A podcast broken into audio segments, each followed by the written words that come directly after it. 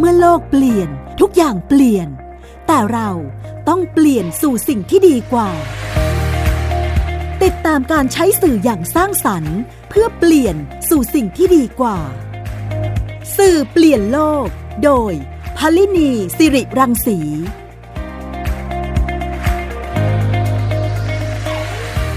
สวัสดีค่ะคุณฟังคะกลับมาพบกันอีกครั้งค่ะ กับรายการสื่อเปลี่ยนโลกนะคะ ทางไทย PBS Podcast นะคะ โดยที่เราจะมาเจอเจอกันเป็นประจำ โดยนำเสนอเรื่องราว สาระที่เกี่ยวข้องกับสื่อที่สร้างสรรค์นำไปสู่การเปลี่ยนแปลงที่ดีขึ้นนะคะ เราเชื่อว่าสื่อที่สร้างสรรค์นั้นจะนำมาสู่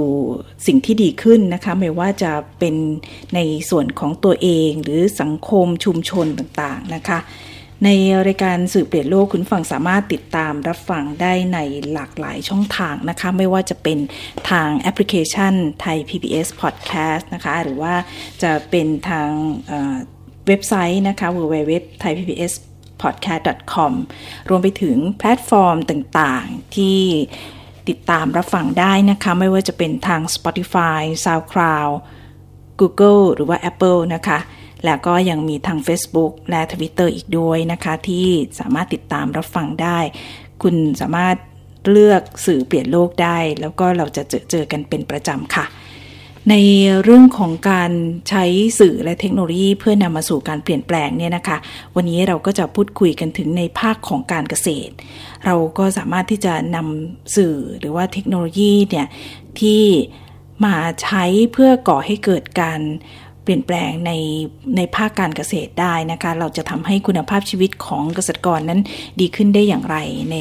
ยุคช่วงที่เรามีเทคโนโลยี 4G 5G มาแล้วเนี่ยนะคะ เพราะฉะนั้นในเรื่องของการใช้ ให้เป็นประโยชน์เพื่อการเกษตรของบ้านเราให้ให้ดีขึ้นเนี่ยนะคะ วันนี้เราจะไปพูดคุยกับคุณปิ่นสุภาสิงหวิบูลนะคะ ผู้จัดการส่วนบริหารความรับผิดชอบต่อสังคม บริษัทกสทโทรคมนาคมจำกัดมหาชน ซึ่งที่นี่ได้ให้ความสำคัญในเรื่องของ ความรับผิดชอบต่อสังคมได้ทำโครงการที่น่าสนใจขึ้นมา เราจะไปพูดคุยนะคะว่าในเรื่องของเทคโนโลยีเนี่ยจะเข้ามาช่วยในเรื่องของการพัฒนาคุณภาพชีวิตเกษตรกรได้อย่างไรบ้างนะคะกับโครงการเพาะพันธุ์ดีนะคะ ตอนนี้คุณปิ่นสุภาอยู่ในสายกับเราแล้วค่ะขอต้อนรับเข้าสู่รายการนะคะ สวัสดีค่ะ ค่ะสวัสดีคุณพอดีมีและสวัสดีคุณผู้ฟังนะคะค่ะ อยากจะเรียนถามค่ะว่าในในส่วนของโครงการเพาะพันธุ์ดีเนี่ยค่ะ ได้นำเทคโนโลยีอะไรมาใช้เพื่อทำให้คุณภาพชีวิตของเกษตรกรนั้นดีขึ้นนะคะ ค่ะ เราได้นำระบบ IoT นะคะ เข้าไปเชื่อมโยงกับขั้นตอนทางการเกษตรนะคะเพื่อช่วยเหลือให้กลุ่มเกษตรกรหรือว่าชุมชนนะคะ ได้มีความเข้าใจในเรื่องของ IoT มากขึ้น แล้วก็นำมาใช้ประโยชน์ทางการเกษตรด้วยะคะ่ะ เราก็เลยตั้งโครงการเป็นโครงการแคทพอพันดีนะคะ คือถ้าฟังจากชื่อนะคะ อาจจะหมายถึงว่าเราเข้าไปพัฒนาในเรื่องของการเกษตร แต่ว่าจริง ๆ แล้วนะคะ เรามีอีกความหมายหนึ่งหมายความว่าเราต้องการที่จะสร้างคนให้เป็นคนดิจิทัลที่จะเข้าไปพัฒนาเข้าไปส่งเสริมในเรื่องของการสร้างเศรษฐกิจให้ชุมชนเข้มแข็งขึ้นนะคะ แล้วก็คำว่าดีก็สอดคล้องกับคำว่าดิจิทัลด้วยค่ะ ที่เป็นคอพิเศษหลักขององค์กรนะคะ เพราะว่าแคทเราก็เป็นองค์กรที่ให้บริการในเรื่องของการสื่อสารโทรคมนาคมในเรื่องของดิจิทัลอยู่แล้วนะคะค่ะ ทีนี้ IoT ที่เอาไปใช้ในภาคการเกษตรเนี่ยค่ะ อยากให้คุณปิ่นสุภาเล่าให้ฟังสักนิดนึงค่ะว่า เอาไปใช้อะไรยังไง เพราะคนที่ไม่ได้อยู่ในภาคการเกษตรเนี่ยอาจจะไม่เข้าใจเนาะว่าเวลาที่ทำการเกษตรทำอย่างไรทำอย่างไรบ้างแล้วก็เอ๊แล้วเทคโนโลยีมันจะเข้าไปใช้อย่างไรอะค่ะค่ะลองนึกถึง IoT ในปัจจุบันนะคะ ที่เริ่มจะเข้ามาในสู่ชีวิตประจำวันของเราแล้วค่ะไม่ว่าจะเป็นในเรื่องของการ เปิดไฟในเรื่องของการเปิดแอร์หรือว่าควบคุมในเรื่องของแม้แต่กระทั่งเปิดเครื่องซักผ้าซักผ้าอะไรอย่างนี้ก็ยังได้นะคะ เพราะฉะนั้นเราก็เลยเอาระบบ IoT ตัวนี้ค่ะ มาเชื่อมโยงกับระบบของการเกษตร ในเรื่องของการควบคุมระบบการรดน้ำควบคุมในเรื่องของการวัดอุณหภูมิความชื้น แม้กระทั่งควบคุมแสงสว่าง ควบคุมการเปิดปิดไฟ หรือว่าการใส่ปุ๋ยการวัดค่า pH ต่างๆนะคะก็เข้ามาช่วยในเรื่องของการทำเกษตรค่ะ อืมก็จะทำให้เรียกว่า เป็นการทำการเกษตรได้ได้ง่ายขึ้นนะคะ เพราะว่าแต่ละวันแต่ละวันนี้บางทีก็ต้องไปรดน้ำใช่ไหมคะต่อยไปรดน้ำไปใส่ปุ๋ยไป เอ๊ะถ้าเกิดมันชื้นหรือว่ามันมันแห้งเกินไปอะไรแบบนี้ใช่ไหมคะใช่ค่ะ คือเมื่อก่อนเราเป็นระบบระบบ manual ใช่ไหมคะหกโมงเช้าเกษตรกรต้องไปไร่ไปฟาร์มเพื่อที่จะไปรดน้ำแล้วต่อไปเนี้ยค่ะ เรามีการพัฒนาเพื่อที่จะให้พัฒนาสู่การเป็น smart farmer มากขึ้น smart ยังไงหมายความว่าค่ะต่อไปนี้ไม่ว่าจะอยู่ตรงไหนอะค่ะเอ่อ สามารถที่จะควบคุมการรดน้ำหรือว่าอย่างที่เล่าไปอะนะคะค่ะผ่านทางสมาร์ทโฟนได้เลยไม่ว่าจะเป็นมือถือเองหรือคอมพิวเตอร์เอง อยู่ตรงไหนก็สามารถควบคุมตรงนี้ได้ค่ะอืมซึ่งระบบตัวเนี้ยนะคะ มันจะอ่าบันทึกค่าด้วยค่ะสมมติว่าทางเกษตรกรปลูกผักประเภทไหน แล้วเราค่ะจะบันทึกว่าผักชนิดนี้ต้องการความชื้นแบบนี้ ต้องการการรดน้ำแบบนี้ เราบันทึกเอาไว้ค่ะ แล้วเราก็ตั้งกดปุ่มมันได้เลยค่ะ ว่าเราปลูกพืชชนิดนี้ต้องการลักษณะแบบนี้ มันก็จะทำงานแบบอัตโนมัติค่ะโอ้ค่ะ เอ๊ะหลังจากที่ไปทำมาเนี่ยส่วนใหญ่เราก็จะเห็นเกษตรกรก็เป็นคนที่ มีอายุเยอะแล้วเนาะเป็นผู้อ่าผู้สูงค่ะวัยอะไรแบบเนี้ยค่ะการเอา IoT ค่ะไปใช้ในลักษณะนี้เนี่ยเทคโนโลยีแบบนี้เนี่ยโอ้เขาไม่ตื่นเต้นตกใจเหรอคะว่าจะใช้อย่างไรหรืออะไรเงี้ยค่ะค่ะเรามีความเข้าใจในเรื่องของการเทคโนเทคโนโลยีกับสำหรับผู้สูงอายุ แล้วก็เอ่อสำหรับกลุ่มคนที่ยังไม่ค่อยมีความถนัดในเรื่องของเทคโนโลยีมากนักนะคะค่ะเริ่มต้นเลยค่ะโครงการนี้เราไปที่กลุ่มของนักเรียนค่ะอืมเพราะเรามองว่านักเรียนเนี่ยมีความพร้อมในการที่จะเรียนรู้เรื่องเทคโนโลยีละแล้วก็กลับ ไปสอนให้กับคุณพ่อคุณแม่หรือผู้สูงอายุ หรือว่าชุมชนที่บ้านได้ และอย่างหนึ่งค่ะเกษตรกรรมเนี่ยมันเป็นอ่า เป็นอาชีพหลักของคนไทยอยู่แล้วเนาะค่ะเราก็เลยมองว่าสิ่งเหล่านี้ค่ะ ถ้านักเรียนเรียนรู้ได้แล้วเขาสามารถไปพัฒนาชุมชนของเขาได้อืมันก็จะต่อยอดกับพื้นที่ของเขาได้อะค่ะ ก็เลยจะบอกว่าถ้านักเรียนทำได้ ทุกคนทำได้ เพราะว่ามันเป็นสิ่งที่ไม่ยากคุณเพียงแค่กดปุ่มเปิดปิด ควบคุมตามสมาร์ทโฟนที่เราตั้งโปรแกรมไว้ให้เท่านั้นเองค่ะ อืมค่ะ อันนี้น่าสนใจตรงที่ถ้าเกิดว่าเด็กๆที่เป็นลูกหลานเกษตรกรที่เขาค่ะมีที่ดินหรือว่าปลูกเอ่อ ปลูกผักปลูกพืชผักพืชพืชพันธุ์อะไรต่างๆ อยู่แล้วตรงนี้เนี่ยนะคะ ตรงนี้เนี่ยค่ะก็ทำให้เขาเองเนี่ยเขาได้ใช้เทคโนโลยีแล้วก็อยู่ที่นั่นแล้วก็ช่วยเหลือคุณพ่อคุณแม่ คุณปู่คุณย่าที่ที่ที่เอ่อในฟาร์มเนี่ยได้นะคะ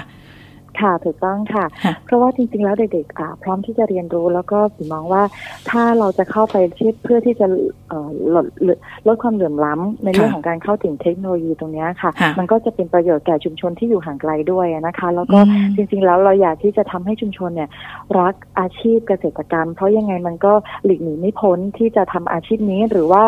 สามารถที่จะพัฒนาให้ดีขึ้นกลายเป็นเกษตรอัจฉริยะหรือเกษตร 4.0 ประเทศไทยเราจะก้าวไปสู่อืมการเป็น Thailand 4.0 อยู่แล้วนะคะ อยากที่จะพัฒนาทุกระดับชั้นนะคะ ค่อยๆพัฒนากันขึ้นไปอะนะคะ ค่ะ ที่ผ่านมาเนี่ยได้ไปทำโครงการนี้เอ่อเพาะพันธุ์ดีเนี่ยค่ะ ที่ไหนบ้างคะค่ะเอ่อ โครงการเราเพิ่งเริ่มเมื่อปีที่แล้วนะคะอืมปีที่แล้วทำทั้งหมดเอ่อเจ็ดพื้นที่นะคะ พยายามที่จะกระจายให้ทั่วทุกภูมิภาคนะคะ เนื่องจากว่าแคสอะค่ะค่ะมีเอ่อส่วนภูมิภาคในแต่ละเขตอยู่แล้ว เราก็จะมอบหมายให้แต่ละเขตเนี่ยค่ะอ่าคัดเลือกพื้นที่คัดเลือกชุมชนที่เหมาะสม ที่จะเป็นศูนย์เรียนรู้ให้กับแหล่ง ชุมชนเหล่านั้นได้เข้ามาศึกษานะคะ เราก็เลยได้มาทั้งหมดเจ็ดเจ็ดโรงเรียนค่ะปีที่แล้วอ๋อแล้วก็ค่ะแต่ว่าปีนี้นะคะ เราพัฒนามากขึ้นในเมื่อเออนักเรียนมีความรู้ตรงนี้แล้วเราก็พัฒนาไปในกลุ่มของเกษตรกร เราเข้าไปในกลุ่มของวิสาหกิจชุมชนนะคะ ซึ่งจะเป็นแหล่งที่เกษตรกรหลาย ๆ เครือข่ายเนี่ยเข้ามาอยู่จุดรวมกันที่จะศึกษาร่วมกันนะคะค่ะที่ผ่านมาเนี่ยเข้าไปทำอะไรยังไงบ้างคะ อยากให้เล่าให้ฟังว่าแคทเพาะพันธุ์ดีเนี่ยเข้าไปในโรงเรียนเนี่ยค่ะไปสอนยังไงหรือว่าแล้วเราไปส่งเสริมในเรื่องนี้ แล้วไปทำจริงยังไงที่ไหนยังไงบ้างคะค่ะเรานำระบบของ Cat Digital Farm อะนะคะที่เป็นแนวคิดที่จะเชื่อมโยงเกษตรดิจิทัลเข้ามา เราทำทั้งหมด 3 มิติด้วยกันนะคะทั้งในมิติของด้านการผลิตเอง การบริหารจัดการ แล้วก็ในด้านการส่งเสริมด้านการตลาดนะคะอ๋อเพราะว่าจริงๆแล้วว่านอกจากการผลิตแล้วอะค่ะค่ะ สิ่งที่จะทำให้ชุมชนเข้มแข็งอยู่ได้ ก็ ต้องพึ่งพาการขายสินค้าออกไปด้วยนะคะอืมการกระจายสินค้าค่ะเพราะฉะนั้นเบื้องต้นเลยอะค่ะ เรานำระบบของ IoT Smart Farm เข้าไปในเรื่องของการช่วยควบคุมน้ำควบคุมความชื้นค่ะเพื่อที่จะช่วยลดต้นทุนการผลิตในเรื่องของค่าใช้จ่ายแรงงานคน หรือว่าการเก็บข้อมูลหรือแม้กระทั่งการเก็บข้อมูลต่างๆ เพื่อพัฒนา ผลิตผลอันนั้นให้ดียิ่งขึ้นนะนะคะค่ะเราก็ทำในเรื่องของซอฟต์แวร์ที่จะเข้าไป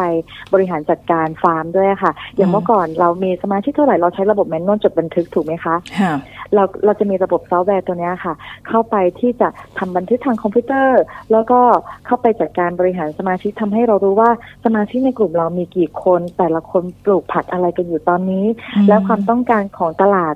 เป็นยังไง ทำให้กลุ่มคนเหล่านี้ค่ะ มีอำนาจในการต่อรองมากขึ้นนึกภาพออกไหมคะค่ะค่ะ เพราะว่าอย่างอย่างอย่างเกษตรกรรายนี้อาจจะปลูกเมลอนแล้วปลูกต้นหอมแล้วปลูกปลูกผักชีแล้วหรือปลูกผักอะไรก็แล้วแต่ที่ที่เตรียมจะออกผลิต เมื่อเราเห็นกลุ่มคนเหล่านี้ปลูกแล้ว เราก็ได้ปลูกอย่างอื่นที่ไม่ซ้ำซ้อนแล้วก็หรือว่าความต้องการตลาดตอนนี้ เป็นอย่างไรต้องการอะไรมากขึ้น เกษตรกรเขาก็จะได้ปลูกในสิ่งเหล่านั้น เพื่อที่จะนำออกสู่ตลาดได้ง่ายขึ้นค่ะ ก็จะมาดูในระบบของ Farm Management ตัวนี้ทำให้เขาเห็นภาพรวมต่างๆ ของกลุ่มสมาชิกด้วยกันค่ะ ค่ะ ทีนี้ในส่วนที่ 3 คือเรื่องของการตลาดใช่ไหมคะในเรื่องของการตลาดค่ะ ซึ่งในเรื่องของการตลาดนะคะ เราพยายามที่จะให้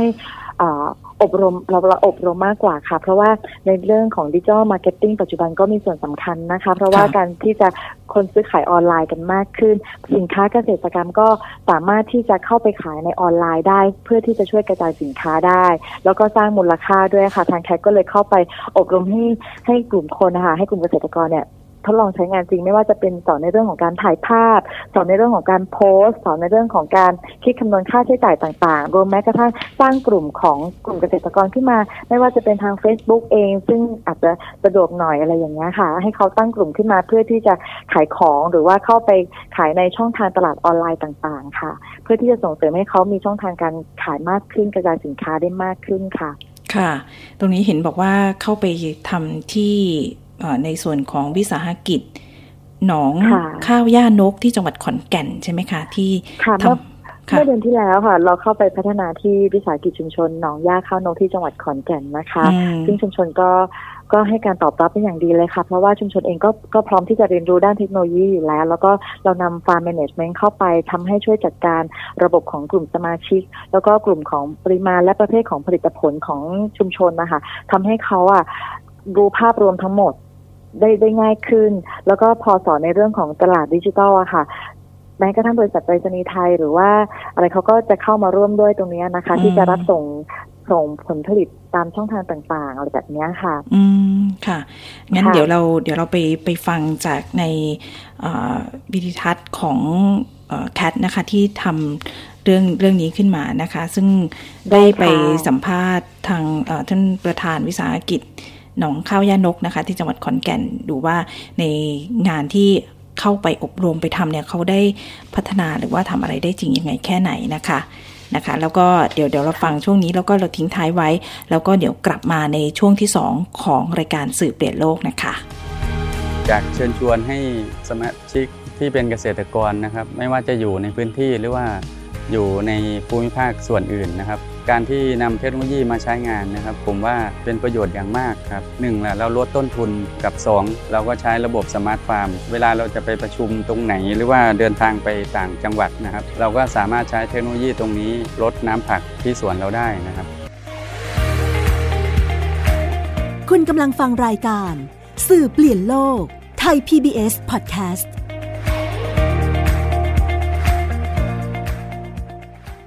คุณเชื่อหรือไม่ ครีมหน้าใสขาวเร่งกระปุกเดียวเอาอยู่ 3 วันเห็นผล กาแฟลดความอ้วนเร่งด่วน 7 วันลดลง 10 กิโล ผลิตภัณฑ์เสริมอาหารผิวขาววิ่งเปล่งประกายออร่าภายในหนึ่งสัปดาห์ ถ้าคุณเชื่อ คุณกำลังตกเป็นเหยื่อโฆษณาโอ้อวดเกินจริง อยากสวยอย่าเสี่ยงอย่าหลงเชื่อคำโฆษณา ผลิตภัณฑ์สุขภาพโอ้อวดเกินจริง อยากสวยแบบไม่เสี่ยง ค้นหาความจริงที่ถูกต้องได้ที่ www.oyo.com หรือ Oyo Smart Application ด้วยความปรารถนาดีจากสำนักงานคณะกรรมการอาหารและยากระทรวงสาธารณสุข คุณกำลังฟังรายการ สื่อเปลี่ยนโลก ไทย PBS Podcast กลับเข้ามาสู่ช่วงที่ 2 ของสื่อเปลี่ยนโลกนะคะ ทางไทย PBS Podcast นะคะ วันนี้เราได้พูดคุยกับคุณปิ่นสุภาสิงหาวิบูลผู้จัดการส่วนบริหารความรับผิดชอบต่อสังคม บริษัท กสทโทรคมนาคม จำกัดมหาชนนะคะ วันนี้เราพูดคุยกันถึงเรื่องของการนำ IoT มาใช้ในภาคของการเกษตร ซึ่งทางได้มีโครงการดีๆ เรื่องแคทพอพันดีนะคะ ที่เอา IoT มาใช้นะคะ อันนี้เราก็อาจจะได้เห็นนวัตกรรมหรือว่าเทคโนโลยีใหม่ ๆ ที่สามารถนำมาใช้ในการพัฒนาด้านด้านการเกษตรมากขึ้นนะคะ อยากให้คุณปิ่นเล่าให้ให้ฟังสักนิดนึงค่ะว่าในส่วนของโครงการเพาะพันธุ์ดีเนี่ยค่ะ เราได้เห็น ตัวอย่างรูปธรรมความสำเร็จ หรือว่าสิ่งที่ได้ทำที่ผ่านมาเนี่ยค่ะ แล้วเราค่ะเราเราเห็นอะไรบ้าง แล้วก็คิดว่าจะเอาไปพัฒนาในอนาคตได้อะค่ะค่ะอย่างในในโครงการแคปเพาะพันธุ์ดีของเรานะคะสิ่งที่เราเห็นเริ่มต้นเลยก็คือว่านักเรียนเนะคะจากที่เราเคยไปสอบถามนะคะ ว่าอาชีพที่เขาต้องการใฝ่ฝันคืออะไร น้อยคนมากๆค่ะ ที่ตอบว่าฉันอยากจะเป็นเกษตรกรอืมค่ะ ทุกคนอยากจะไปอาชีพอื่นๆมากมายตาม ฝันนะนะคะค่ะซึ่งตรงเนี้ยค่ะ แต่ก็จะมีอีกกลุ่มหนึ่งที่เขารู้สึกว่าเขาอาจจะตามฝันของเขาไม่ได้ หรือว่าอาจจะอยู่ในชุมชนได้เท่านั้น หรือบางคนจบมาแล้วต่างจังหวัดก็อาจจะต้องออกมาช่วยเหลือครอบครัว หรือว่าเป็นด้านของวิชาชีพตรงนี้ทำให้เราเห็นว่า เกษตรกรเอ้ยเกษตรกรรมมันนะคะ มีความสำคัญกับพวกเขาจริงๆอืมเขาก็เลยได้นำเหล่าสิ่งเหล่านี้นะคะ ไปใช้แล้วปรากฏว่าเขารู้สึกว่าเออมันไม่ได้เหนื่อย มันไม่ได้ยากเย็นเหมือนที่เขาคิดเห็นบรรพบุรุษทำมาแล้วรู้สึกว่ามันไม่เกิดอะไรทำไปก็ขอโทษนะคะ ก็แบบว่าอาจจะไม่ได้ มีความเป็นอยู่ที่ดีขึ้นอะไรแบบนี้อืมพอเขาเห็นสิ่งเหล่านี้เทคโนโลยีเข้าไปเขารู้สึกว่ามันง่ายและสามารถต่อยอดได้เขาก็เลยสร้างความฝันของเขาขึ้นมาว่า วันหนึ่งเขาจะพัฒนาให้พื้นที่ของเขาอะค่ะ ใช้ในเรื่องของเทคโนโลยี แล้วก็สร้างรายได้กลับมาให้ได้มากขึ้นค่ะสิ่งนี้คือสิ่งที่เราได้เราก็เลยรู้สึกว่าเออมันเป็นสิ่งที่เราอยากจะต่อยอดไปให้เกษตรกรในหลาย ๆ พื้นที่ว่าสิ่งที่คุณกำลังเหนื่อยยากอยู่ตอนเนี้ยค่ะ ไม่ว่าจะเป็นประเทศไทยเองอะไรนะคะ ก็พยายามที่จะช่วยกันผลักดันในเรื่องของเทคโนโลยีเนี่ยเข้าไปช่วยลดทอนความลำบากต่างๆ ลดทอนให้มันอ่าทำเสริมให้มันดูสะดวกขึ้นง่ายขึ้น สร้างมูลค่าเพิ่มขึ้นเพิ่มขึ้นในเรื่องของเศรษฐกิจสังคมต่างๆนะคะ ตรงนี้แคทเองซึ่งเป็นหน่วยงานของรัฐเราก็มองเห็นความสำคัญตรงนี้อยู่ค่ะ จากที่ทำมาเนี่ยค่ะในการค่ะที่เอาเทคโนโลยีตรงนี้มาใช้เนี่ย มันเป็นการเพิ่มในส่วนของต้นทุนเรื่องของการผลิตมากน้อยแค่ไหนอะค่ะคุณคุณปิ่นคะค่ะ ต้องเรียนตามตรงว่าในเรื่องของระบบ IoT ตรงนี้มีค่าใช้จ่ายค่อนข้างอาพอสมควรนะคะอืมค่ะแต่ก็ ต้นทุนที่จะรีเทิร์นกลับมาคิดว่าคุ้มค่ะ เพราะว่ามันช่วยอืมในเรื่องลดของแรงงานของคน แล้วก็เพิ่มในเรื่องของ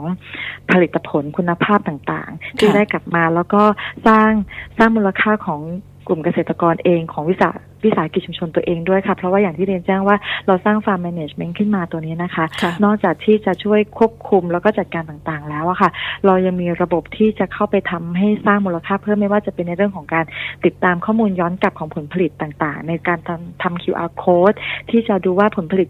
ชิ้นนี้